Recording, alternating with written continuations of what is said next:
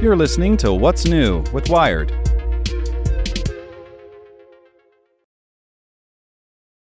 It's Wednesday, April 5th. I'm Zeke Robison. Today we're talking about a toxic time bomb ticking in the Arctic.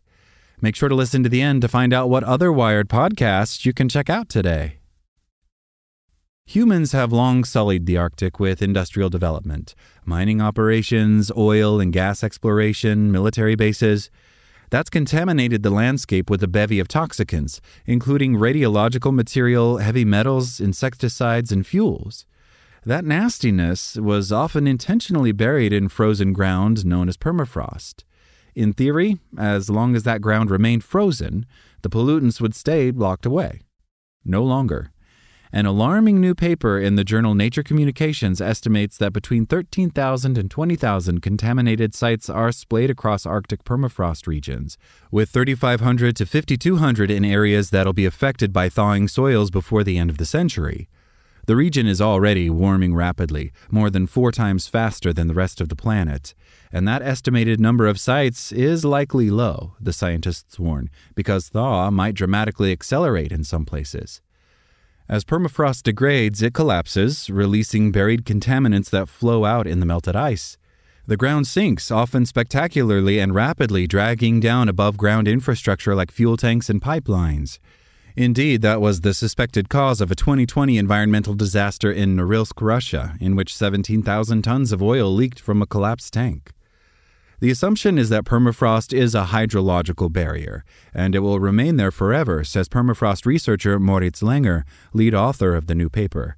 This was the assumption for all of these very old sites, especially from the 70s, 80s, up until the 90s, when climate warming and the problem of permafrost thaw was not really on the radar of most people. Langer and his colleagues found that 70% of these sites are in Russia, with others across Alaska, Canada, and Greenland. Some facilities are abandoned and difficult to access and clean up. Others are still operational and producing yet more toxicants to leak into the environment. The new paper doesn't distinguish, though, exactly which sites are which. As the Arctic warms, expect industrial and military development to creep farther north, adding more contaminants while putting more people in contact with them.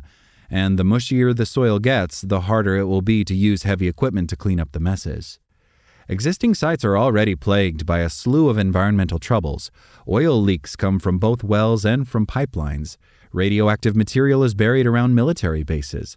Pesticides like DDT are packed in barrels, then buried. Mining operations are notorious for emitting heavy metals like mercury.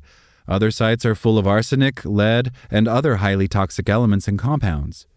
Trucks and heavy machinery carry liquid fuels like diesel, which are prone to spill. Once the ground is no longer frozen enough to form a barrier, those contaminants will seep into rivers and ponds, corrupting highly sensitive ecosystems. This, we think, could also be a dangerous situation for people living up in the high north, says Langer, as the contaminants mix with drinking water. That water will eventually empty into the ocean and ride elsewhere on currents. Toxicants can also get airborne. Indeed, the Arctic is already dusted with lead from burning leaded gasoline. Mercury, too, could escape mining operations by taking to water and air.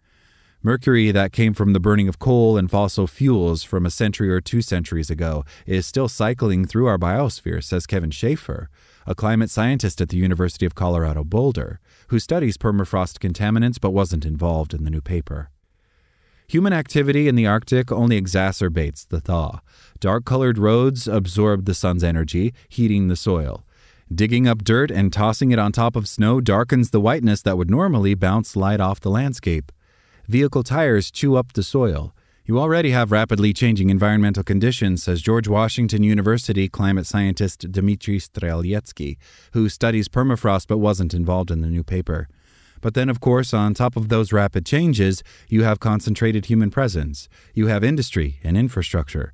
So, those are really focal points where you, in many ways, amplify those changes associated with climate. Oh, and the giant new Willow drilling project in Alaska that the Biden administration just approved, that'll be on permafrost too. Think about what it takes to establish a pipeline, says Miner. You're going to need a road, you're going to have people walking in and out, trampling the permafrost. All of that is going to lead to increased thaw and increased potential for contamination and disturbances in the very fragile tundra landscape. So it's just impacts upon impacts upon impacts. This new paper only considered gradual permafrost thaw, but permafrost can collapse much more rapidly, digging holes known as thermokarst. As ice becomes liquid water, it loses volume, forming a crater in which microbes produce the highly potent greenhouse gas methane. This further warms the atmosphere and accelerates permafrost thaw, a gnarly climatic feedback loop. Adding yet more peril is that as the Arctic warms, wildfires are proliferating. If one sweeps through a contaminated site, it'll send up plumes of toxicant laden smoke. That will in turn exacerbate the thaw. Scientists have previously calculated that in North Alaska, thermokarst formation has accelerated by 60% since 1950, thanks to wildfires. In other words, Langer says their paper's projection is pretty conservative. Some of the sites might thaw even earlier. Permafrost is already deforming communities in the far north. Airport runways are sinking, roads are wrinkling, and buildings are crumbling. It's no longer some ambiguous thing that might happen in the future. It's happening today, even as we speak, says Schaefer.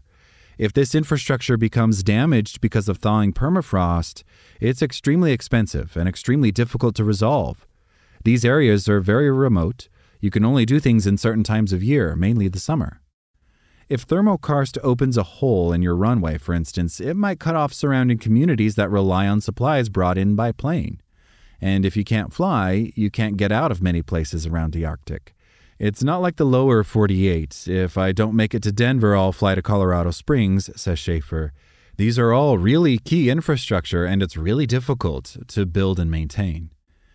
But this new paper is at least a step toward localizing the problem, directing governments to where cleanup might be required. Early scientific sleuthing like this is a start, but a fix will take putting a lot of boots on increasingly soggy ground. In order to manage something, you have to measure it, says Miner. The next step would take a massive push, like one the U.S. Environmental Protection Agency began in the 1980s to clean up Superfund sites. But with such a patchwork of nations and corporations responsible for the mess, it's not clear when or if that work would start. Make sure to check out our other Wired podcasts. Today in Wired Business, Microsoft's new campus drove up home prices, but where are the jobs? Checking in on Wired Science, finally, an honest conversation about contraception. And on Wired Security, how the massive 3CX supply chain hack targeted cryptocurrency firms. Listen to these stories and more at wired.com/podcasts. Thanks for listening to Wired. Check back in tomorrow to hear more stories from wired.com.